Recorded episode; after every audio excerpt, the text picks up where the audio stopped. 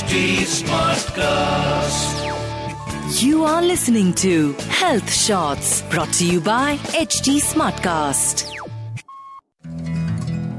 Swami Vivekananda ji 39 years के थे जब उनकी डेथ हुई and somehow he was aware of that एक शाम को उन्होंने सबको बाहर भेज दिया अपने कमरे से और सबको बोला कि मैं आज नहीं आने वाला हूँ जो भी इवेंट है और प्लीज़ मुझे अकेला छोड़ दो and next morning he was found dead in his room because उनका कुछ रीज़न जो भी रहा हेल्थ इशूज़ कुछ उनके वापस निकल कर सामने आए थे। खुशवंत सिंह जी की दादी माँ। उनके बारे में भी मैंने खुशवंत सिंह जी की ही एक स्टोरी है पोर्ट्रेट ऑफ़ अ लेडी उसमें सुना है कि उनकी दादी माँ भी प्रिपेयर्ड थी डेथ के लिए और जाप माला करते करते ही उनके हाथ से जाप माला गिर गई, तब उन्हें पता चला कि she has left her body Paramahansa Yogananda भी एक स्पिरिचुअल टीचर हुए हैं, जो कि 52 इयर्स के थे और स्टेज पर ही कहीं वो प्रवचन दे रहे थे। एंड ऑन द स्पॉट वो गिरे और उनकी डेथ हो गई। हम सबके प्यारे leader A P J Abdul Kalam ji, उनके बारे में भी आप सभी को पता है कि वो भी स्टेज पर ही थे और किसी इवेंट को अटेंड करने गए थे and he collapsed and died so friends death के बारे में irrespective of our age I think हम सभी कभी ना कभी तो सोचते ही हैं। कभी कभी हम तब सोचते हैं जब हमारे घर में ही किसी की डेथ होती है हमारे किसी क्लोज रिलेशनशिप की जिससे कि हम बहुत अटैच्ड हैं। या हम तब सोचते हैं हम जब आसपास कहीं भी डेथ्स की खबरें सुनते हैं जो कि हम बहुत ज़्यादा सुनते हैं। Often I contemplate when should we talk about death at what age क्योंकि अगर हम ये कहें कि सिर्फ़ बुढ़ापे में ही इस, इस विषय पर सोचा जाना चाहिए तो यह तो बिल्कुल भी सही नहीं है।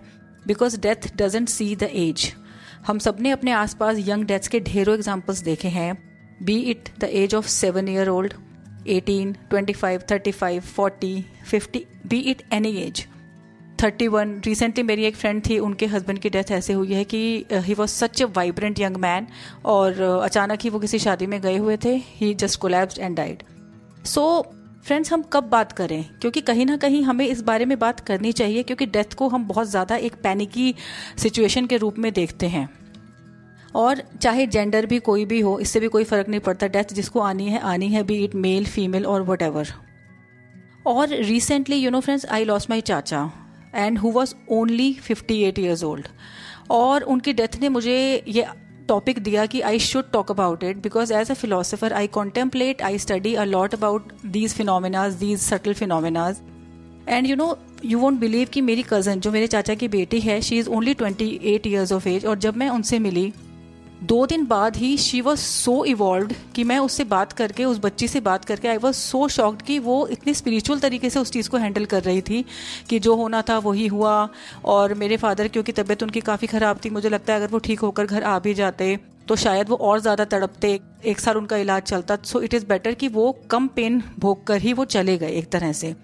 सो यू नो मैं मतलब मुझे गूज बम्स आ गए थे जब मैंने उससे इस बारे में बात की तो। और आई थिंक हम सभी सूफी म्यूज़िक के फ़ैन हैं फ्रेंड्स सूफी म्यूज़िक में तो हमेशा ही कहा जाता है कि तू भी मिट्टी, मैं भी मिट्टी और हम सब मिट्टी में ही मिल जाएँगे। एंड समथिंग लाइक दैट कि हम सब मेला देखने आए हैं और मेला देखकर घर को लौट जाएँगे। सो रिसेंटली यूट्यूब पर मैंने टोची रैना का गाना है जुगनी। आई वुड रिकमेंड कि आप उसको ज़रूर सुने। उसमें कुछ इस तरह की बातें हैं and I I was surprise कि जितने भी यंग म्यूजिशियंस थे उसमें कोक स्टूडियो का गाना था वो।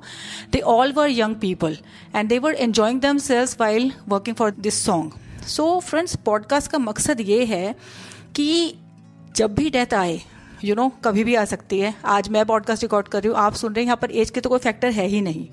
तो हम उसके साथ डील कैसे करें? हम इस बारे में मैं ये नहीं कह रही हूँ कि आप सोचिए या अपने आप को प्रिपेयर कीजिए but do contemplate about it in the things I am going to discuss now कि हम कैसे करें। जैसे कि फॉर एग्ज़ाम्पल हमने बहुत सारे मैंने पॉडकास्ट सुने हैं जिसमें बताया जाता है कि जिन लोगों को नियर डेथ एक्सपीरियंसेस होते हैं वो लोग सब ये डिस्क्राइब करते हैं वापस आकर कि हमने बहुत ज़्यादा पीस महसूस की उस रियल में। So whenever death happens take it as the reality of the moment that this is the reality जितना ज़्यादा पैनिक हम क्रिएट करेंगे, उतना ज़्यादा इस रियलिटी को एक्सेप्ट करने में हमें प्रॉब्लम क्रिएट होगी। एंड ये भी हर बार ये कहा जाता है कि there is always peace beyond death be it a violent death और अ पीसफुल डेथ और even after a long disease so death के उस तरफ़ पक्का पक्का शांति है।